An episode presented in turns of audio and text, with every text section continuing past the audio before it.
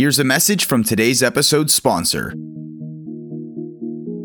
Welcome to Real Time Real Talk, a Dexcom podcast dedicated to pharmacists and other healthcare professionals on the front lines, helping people thrive who live with diabetes. So, me being able to get an alert that it's predicting my glucose will be less than 55 in the next 20 minutes and to eat some glucose.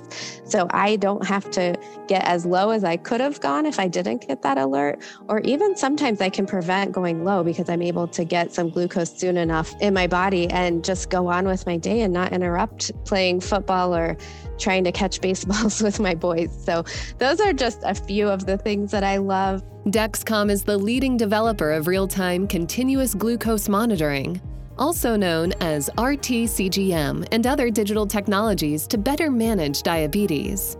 Real time CGM provides critical glycemic metrics for physicians, pharmacists, and diabetes specialists to act upon to help their patients live with as much freedom as possible. Dexcom empowers people to take control of diabetes through innovative, continuous glucose monitoring. Real Time Real Talk is a proud member of the Pharmacy Podcast Network. For more information on all Dexcom's technologies, products, and services, please visit Dexcom.com. That's D E X C O M.com.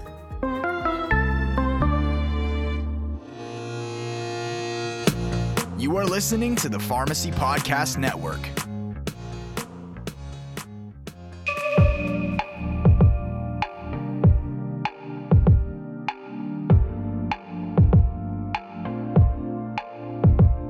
There is a book out there that we're going to have links to in our show notes that if you haven't read and just the the pure inspiration that's that's driven by by the author. Um, I want to I want to preface this. I want to talk about trading grenades for candy, a Kurdish refugee's American journey, and someone who is uh, no no no stranger to adversity, personal adversity, as well as just over the years as a leader in healthcare and pharmacy by being able to share her story. I want to welcome Dr. Helen Sairany, PharmD, to the Pharmacy Podcast. You are an RX influencer. Uh, Helen, welcome to the show. Thank you so much for having me, Todd. So, goodness, this book has become very special, and the memoirs that you put together, driven by personal experience and what you had to come o- overcome as a child. Um, before we get into really talking about the book, can you tell me right off the bat why did you want to become a pharmacist?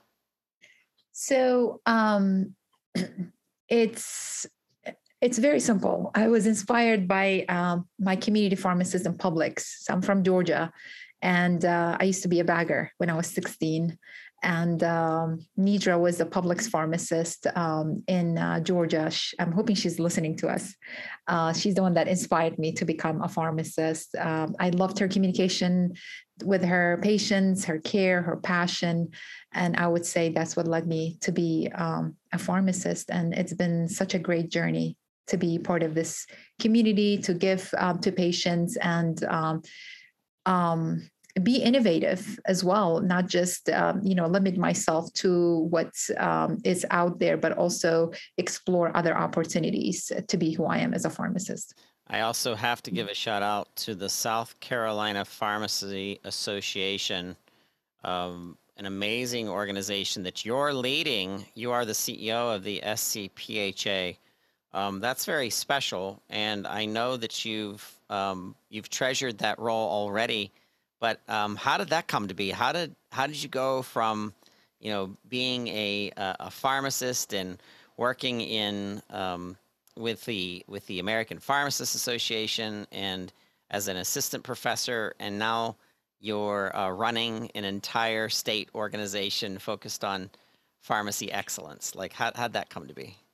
So, um, I guess through organizations like APHA, um, through state organizations, it's about impact um, and it's about member value. Um, you try to see what members want, um, and it's it's a huge responsibility. Um, and I remember when Tom Menighan was the CEO of APHA, he used to tell me, Helen, being a state exec is the hardest job, and I didn't realize until I became one. And the reason why um, is such a um, difficult job and position uh, to be uh, at. It's because you have to assume responsibility for everything from board relation to staff development to educational needs of members to meeting uh, member needs. And it's it's not easy because we go to pharmacy school for one skill set um, but then when you are assume um, leadership for an association or or a state association you have to um, show expertise in various areas from finance to staff development to um, education to you know advocacy and that's you need to be really quick um, in picking things up. And um, not having the answer is not something you know that would go by. It just you just have to take your time and kind of you know um, have coaches and um, the right people to talk to to get the right expertise so you can meet uh, the immediate need of your members in your in your state. Your annual conference is coming up june 24th to 27th um, we're going to be tweeting about this and sharing it on instagram um, we're excited to uh, to have you not only on uh, today's show about the inspiration and what you've learned through uh, the the the life experiences that you've had as a refugee, but now you've taken a leadership role in in South Carolina Pharmacists Association. I think that is very special, and I think it brings um, elements of healthcare, empathy, health equity, um, and understanding in a way that you probably wouldn't have got it if you wouldn't have gone through what you have in your in your life as younger. So we're going to shift gears back to trading grenades for candy, a Kurdish refugees American uh, journey, and just open up to you and and let you kind of summarize this amazing and beautiful story. So the story, um, trading grenades for candy, it, revolves around this encounter I had as a seven-year-old refugee girl with a U.S. Marine. Um, I'm originally from Iraqi Kurdistan, um, and as you're aware, Iraq has gone through years and years of conflict. So, U.S. Marine um, and military forces were deployed to my country. Um, so, as a seven year old, I somehow got my hand on um, a grenade, uh, thinking it was a toy. Um, and um, I was just walking uh, on a random interstate in my home city. And then I got got honked at by um, a Humvee. And then as I looked around, um, the there was like a group of U.S. Marines. They were waving a bag of candy at me in exchange for the explosive I was had I, I had in my hands. So that's the encounter I had, um, thinking that I got the better deal of the negotiation, um, and that's what inspired the title of the book, "Trading Grenades for Candy."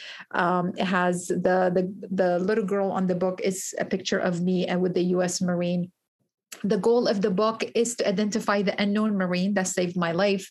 Uh, so the search continues uh, but um, the book is actually um, it's for a cause and i'm hoping that through my message of opening up with my adversities that i can actually use the sales to help with those little girl, girls who are mirror vision um, versions of myself to help with their ptsd treatment back home as well that's very special. Before we started um, the the interview today, we were talking about the U.S. Farmy and mm-hmm. how mm-hmm. we've developed a a T-shirt campaign and an awareness campaign that we've never really vetted. Like we've never really grown it to what I think it can become, just because of how busy I'm in this publication, and we really try to serve our clients um, in order to keep us going and keep growing.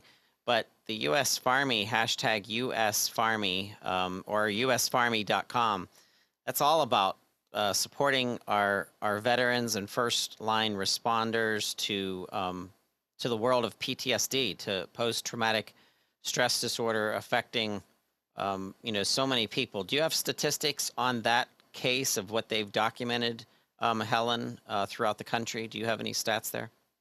I don't, unfortunately, um, but I just know, um, and I was actually in discussion with the Iowa Board of uh, Board of Directors. Um, unfortunately, PTSD now is not limited to um, to um, veterans who have served in combat, um, you know, pharmacists are actually starting to show signs and symptoms of PTSD because of what they've been uh, put under for the last two years. So the stats specific for veterans, unfortunately, I don't, but it's it's not limited just to veterans anymore. Yes.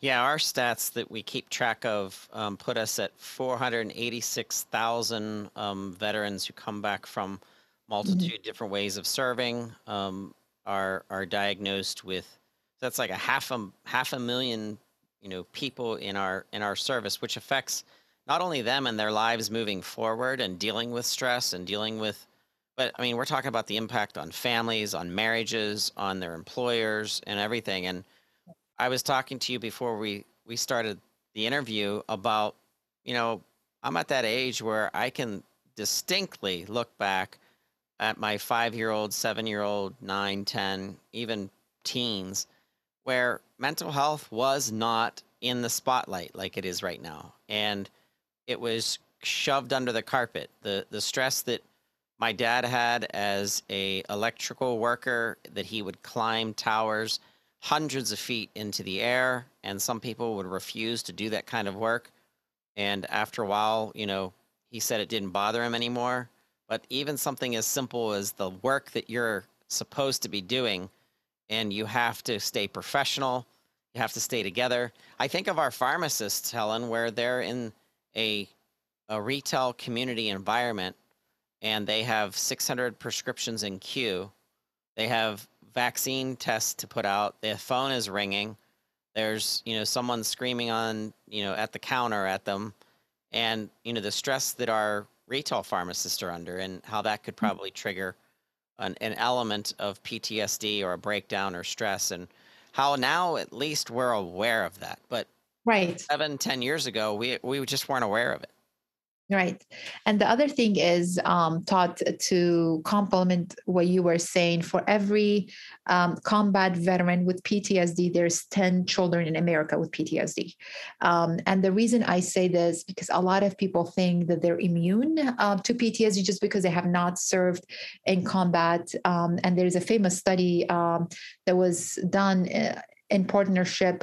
Um, it was a partnership study between CDC as well as Kaiser Permanente, and it talks about adversity. It talks about how exposure to trauma is far more prevalent, and that nobody is immune to trauma, and how as kids, uh, whatever we're exposed to, we don't have a recollection of it, but the body keeps the score, which means it subconsciously impacts our career decisions, relation, relationships, as well as how we cope with our um, friends and coworkers. So. There is a study titled Post Traumatic Stress Symptoms in Healthcare Workers Dealing with the COVID 19 Pandemic. It was a systematic review. It was published on the National Library of Medicine. I'm going to have that link in our show notes uh, attached to this episode, as well as a link to um, Helen's uh, book, what a special opportunity to share this memoir. Um, how has this impacted you um, as a healthcare provider? How have you been able to leverage the experiences um, of being a refugee, uh, coming to America, and using those kinds of experience in in in serving um, a patient or or a patient's family? So um, there is a huge campaign on diversity, equity, inclusion, and belonging that's going on in the country. And unfortunately, um, the the campaign is uh, poorly handled uh, because it's commercialized. Um, and I I often say, if you do not appreciate the human experience of diversity, equity, and inclusion, then you have no business to talk about diversity, equity, and inclusion, because diversity equity and inclusion is not about how many African Americans you have in your team or how many Latinas, how many Asians, or how many Muslims. It's about that deep human um, connection. It's about the experience. Do you understand what it takes to be an African American? Do you understand what it takes to be a refugee child who was born in combat? So, um, so I find wisdom in suffering because I feel like uh, when I talk about marginalization, because to me, marginalization is it's adversity. Because as social creatures, we have that deep, um, the craving for that deep human connection. And when someone says you don't belong here because of your hair is curly, or because your skin is brown, or because it deprives you from what you you desperately want, so it's very traumatizing to the body.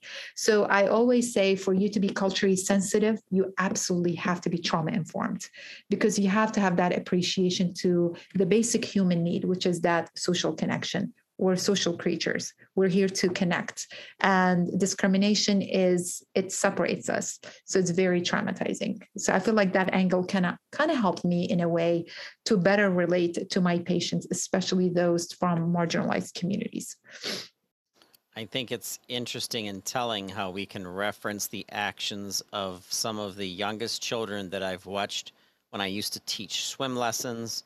Um, these were um, four and five year old babies, and I saw how they interacted with each other in the sandbox, in the swimming pool, and there was no element of um, of bullying or racism or hatred. It was like, I want to play with you. I'm interested in you.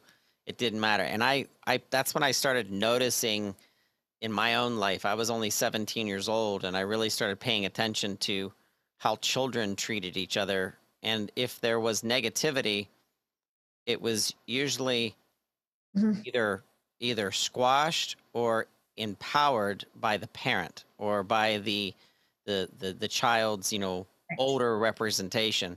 And it really comes back to um, how important it is for us to set standards by our own actions first and then turn around and use it as teaching lessons to to our kids. Totally, totally. yeah so um, your own um, your own trek in healthcare and now um, much more leader driven and administrative what do you think the greatest challenges of the United States healthcare system are right now? And oh my gosh, you you and I could talk for the rest of our lives and never get through everything, but nonetheless, there has to be something that boils to the top that that you think needs more attention, especially from our pharmacist warriors. Um, I would say trauma informed care is what's it's the missing ingredients um, in our healthcare uh, that human factor. Um, we are as and again uh, me being a pharmacist i'm equally guilty of this because i was trained like how you were trained uh, very black and white right? Uh, right medication right dose right time right price. But when it comes to um, uncertainty those skills do not work um, and I know I've had students, I've had residents turn a patient uh, down because the patient was early, they needed their blood pressure early. Um, and the pharmacist, the student will be like, well, too bad, so sad. Um, and that's where the skill of transformative care comes in. We don't do enough of that, that, that human 101. Um, and I, the reason why uh, I emphasize trauma when it comes to transformation it's um, there is no such thing as ideal growth as ideal childhood that's simply an illusion which means um, for us to be uh, good citizens good healthcare workers in the united states we absolutely have to be trauma informed to have an appreciation of diversity to have an appreciation of another pandemic that might happen again right? Um, that just you know challenged all of us to our core. And why did it challenge us? Because we didn't have any experience with self transformation i feel like if if the school better prepared us how to be trauma informed how to to better be prepared to be um, have the skills as a, a transformative skill i feel like we would have been better prepared for the pandemic. But because we're so wired for hard skills um, the pandemic was very challenging for most of us. So i would say that's something that is missing in our curriculum as well as uh, the healthcare system in the united states. I agree with you. The the identification of curriculum, what that curriculum needs to be, but also how it's taught is so important. It's almost like the context of of what you were saying about being um, understanding of what diversity is in the workplace and yours is much more empathetic because it's it's in the roots of the issue. It's not just gleaming over the Right. you know, the, the the challenge. And I think of that that six guiding principles to uh, trauma informed approach. They're talking about number one is safety. Number Mhm. 2 is trustworthiness and transparency. Three is peer support. Uh, we Mhm. definitely need that among, especially among our, our healthcare providers. Mhm. Um, number four is collaboration and mut- mutuality. Number five, empowerment and choice. And then the final one is cultural, historical, and gender issues. Uh, just to have contextual understanding of what a patient or person or coworker or even your spouse or loved one what they're going through. So I'm going to list these in our show notes as well. If the uh, listener wants to learn more, I also want to have your LinkedIn profile in there so that people can reach out to you specifically. Sure. Um, Yeah. And I and I want to just say that there is a real opportunity. We have a um, we have an initiative which this um, podcast is is pushed through, and that is transforming a nation. And that is how do pharmacists have an opportunity to transform our nation in ways that others may not? And the number one, which is factual, and it's it's not my opinion, even though I love it for my opinion because my pharmacists are my favorite providers. But the number one healthcare provider that's seen in our communities more than anyone is the pharmacist. You know, nine Hmm. nine times to, to one for the primary care.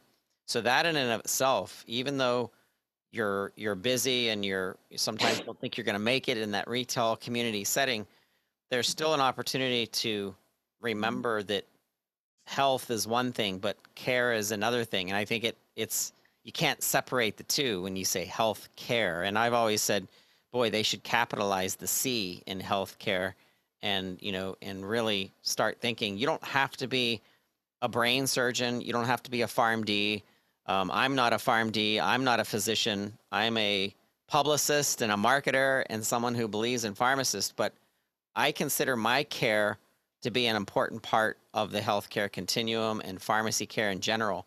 And that's how much you care about pharmacists and getting your word out and your message out. So let's talk about trauma informed care in the pharmacist and um, and being able to really transform a nation. What can you say to our pharmacist listeners right now about those concepts and guiding principles? I think we all have a role to play. Um, and I feel like our training um, has been very sys- symptom oriented. Um, but I think if you really dig deep down into every mental health, the common or the root cause of all mental health is trauma. Uh, and I like to say tr- um, mental health disease is our coping mechanism to childhood adversity. Um, and if we have a little bit of appreciation to what trauma does, because what is trauma? The definition of trauma is what happens inside you because of what happened to you. Um, and I would say addiction is a trauma response. Um, all the mental health diagnoses that's listed in DSM 5 criteria is a trauma response. So instead of treating the symptoms of trauma, why not dig d- deep and figure out what is it that happened inside you because of what you were exposed to as a child and use that metacognition um, to heal the, the body. Um, but I feel like our training is uh, very uh, focused, and I'm not belittling uh, pharmacotherapy, uh, but I just feel like pharmacotherapy needs to be the last resort. It needs to complement um, that holistic approach of you know uh, involving metacognition, which is mindfulness meditation as well as yoga, because those is what regulates the body. Um, so we can be better prepared to address future diversities in the future. You know, you'd have said this 10 years ago and you would have gotten eye rolls and, you know, people, pharmacists, physicians probably being like, you know, who's this Helen lady? But uh, it's so that functional medicine approach, that integrative medicine approach, it's mainstream now. And, and we're realizing if you combined evidence based, proven, peer reviewed processes, studies, and you combine that with functional medicine, it's almost the it's I'm nothing's perfect, but it's almost the the perfect combination of of true medicine and practicing medicine and practicing healthcare. And it, and it, and I think that we have to have both moving forward. also to lower costs and instead of always going for the magic pill hey i have a condition let me go to the magic pill it pharmacists aren't doing that anymore they're slowing down and they're asking questions and they're saying wait a second um, did you say you smoke yes okay how often you know once a day great um, what are you drinking all day are you drinking water no i'm drinking sweet iced tea oh okay so Right. you know, is it always sweet? Yes, it's. Uh, I love it. Sweet is sweeter the better. Oh my goodness, you know. So I mean, there's now all of a sudden you're you're the pharmacist is drawing this this picture of this person, and then the the question: Are you married? No. Are you you know dating somebody? Yes. You know, I see there's you know you there's a bruising on your arm is everything okay you know well i don't know you know it might be an embarrassment situation there might be a trust thing that you start digging in that they're living with some kind of you know condition where there's there's violence in their life or something. But boy, we didn't just run to a, a, a drug and be like, hey, you better get on, you know, Zyprexa or something like that. Like, let's t- take time to to truly um, unwrap each of the mm-hmm. situations, and that's where this functional medicine comes in. Yeah. It's excellent. Yeah. So, where do you think pharmacists can best be positioned to combine this so that we have an element of evidence based practice, but then we bring in a trauma informed care initiative to really unravel, especially in things like pediatrics, where it's so hard to get a, a patient that may only be three years old. And now the pharmacist that's involved eh, with a topical or whatever it is they're able to see the whole picture with their own eyes and maybe even ask questions in a way. But can you kind of try to put the pharmacist in in position of of how they would start? So um it's interesting. That same question was asked of me right before I um, dialed in. Um, how can you tell? What are the signs and symptoms? Um, so, the, I, I find a lot of value in the ACE study that uh, the adverse childhood experiences. That's something I use as a frontline uh, provider when I was with Doctors Without Borders. And uh, the A study basically asks nine questions of you, and it asks your exposure to nine adversities. Um, were you sexually abused? Were you physically abused? Were you emotionally abused? Um, did you grow up in a dysfunctional family system uh, where you saw a, a loved one being uh, traumatized in front of you, which is categorized as a secondhand trauma, any substance use disorder, mental health disorder, divorce, um, uh, where you emotionally or physically neglected, and goodness, with the with with um, with the capitalism and the high demand on mom and dad, um, a lot of parents, kids are growing up um, deprived from you know the attachment and the attunement that they need from the caregiver, uh, which means they grow up with with a lack and they enter the workforce expecting the leader to serve as the parent figure that they've never had. Um, so why do I find so much value in this ACE study? Because it, the the higher your score the more yeses to the questions that i just asked the more likely you are to end up with the with a disease of some sort again goes back to the point of how i find trauma to be the root cause of a lot of chronic diseases as well as mental health diseases that presents itself uh, later on in life. Um, so this is one of the mechanisms that you can go about identifying unhealthy situations as a pharmacist um, at the front line. I used it and for example if for example one of my patients said four yeses to the nine questions, I knew this individual was 12 times more likely to take down their life with suicide. They were four times more likely to show to end up with depression, three times more likely to end up with ischemia, the number one killer in the United States. So the data is out there, but and I thought about, well, gee, if we have the A study, we should all jump on this A, A study and kind of include it in the vitals. But unfortunately, trauma Todd does not make money. So trauma is not included in the DSM 5. Now, the symptoms our coping mechanism of trauma, such as depression, schizophrenia, ADHD, that is included in DSM 5 because there is a specific pharmacotherapy for it. But trauma is not included. There is PTSD, but again, PTSD is simply a response to trauma. Um, so that's something that I've used as a provider. And I also use metacognition, which is mindfulness in regulating the body. Um, you might ask me, well, that is healthcare. What about team? There is um, there are other assessments that you could use to come up with some patterns that is very indicative of this individual this staff member or this colleague of yours that has been exposed to adversities early on in their life. That's such um, amazing insight that that was that was extracted from your experiences and i still think that you've made better sense of when what you went through as a child because you've now gone through this mm-hmm. research. And that was that necessarily the the inception of it? Did you do that on purpose in order to make sense of what you went through? Or was it hey i'm leading as a healthcare provider and then it caught up to you later after you realized that implementing some of the strategies that you were doing for patients opened up this door of healing for yourself? So I um, and again this this is research, right? Um, by the time we're 35, 95% of our mind is subconscious, right? Uh, which means what do I mean by subconscious is the old habits, the beliefs, the dogmas, the dysfunctionalities that was that we were exposed to in our early childhood. And the body keeps the score. We don't have a recollection of it because um, the cognitive part of the brain does not develop until we're nine. But all this exposure as a child, it gets stored in the subconscious state of our mind. And this subconscious dictates our relationships, our career choices, whatever you do without you having any awareness of it. And the reason I say this because subconsciously, um, after I graduated from pharmacy school, I decided to join Doctors Without Borders without realizing that I had something unfinished in me from my childhood that I thought I needed to go and finish it up. Um, so that's the subconscious drive in me. Um, so I went back and I started uh, treating little girls, um, same age as I was when I left, um, until the inner child in me started crying for help. Helen, what about me?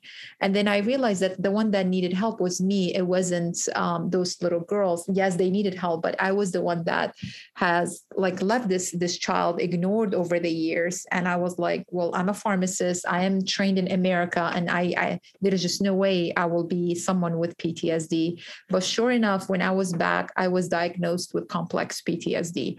Now, the reason I say this because imagine how dangerous the subconscious state is.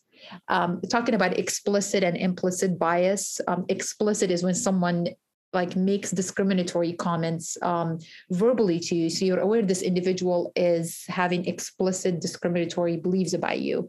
But implicit is this individual is having the same exact discriminatory beliefs but it's all inside. You're not aware of it. So the subconscious is the same concept. You have all these drives that is pushing you that's making you make all these decisions and you have no aware, awareness of it. So i would say definitely my um, exposure to trauma in my early childhood subconsciously drove me to um, to where I was. But I would say being the pharmacist kind of complemented um, having the right training kind of complemented my passion of ha- providing trauma informed care. So it's a little bit of both.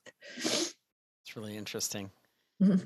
It's amazing how you've taken something that can trap a mm-hmm. person. Mm-hmm in their profession, in their life, in their marriage, or being a parent, you took something that could really become debilitating and you've turned around and you've learned how it impacted you and now you're using it to as a as a healthcare provider and mm, as a as a leader even with the South Carolina um, Pharmacy Association and, and just having that extra you know force ability uh, to to you know Jedi powers to understand now there's another facet of medicine and healthcare that mm-hmm. comes to play, and it it's it's relevant and more mm-hmm. today than ever because of our hypersensitivity to um, to feeling like you're being attacked and right.